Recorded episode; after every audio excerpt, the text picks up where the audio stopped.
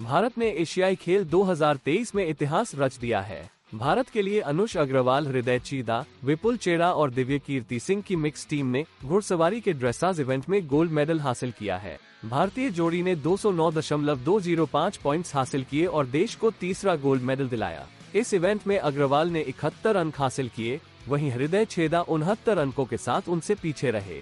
पहले दिन दिव्यकृति सिंह ने अड़सठ और सुदीप ती हजेला ने छियासठ अंक बटोरे थे। इस तरह भारत ने घुड़सवारी में 41 साल बाद गोल्ड मेडल जीता है। देश ने इससे पहले उन्नीस सौ बयासी में तीन गोल्ड मेडल जीते थे। यह मंगलवार का भारत का चौथा मेडल है। इससे पहले सभी तीनों मेडल सेलिंग इवेंट में आए।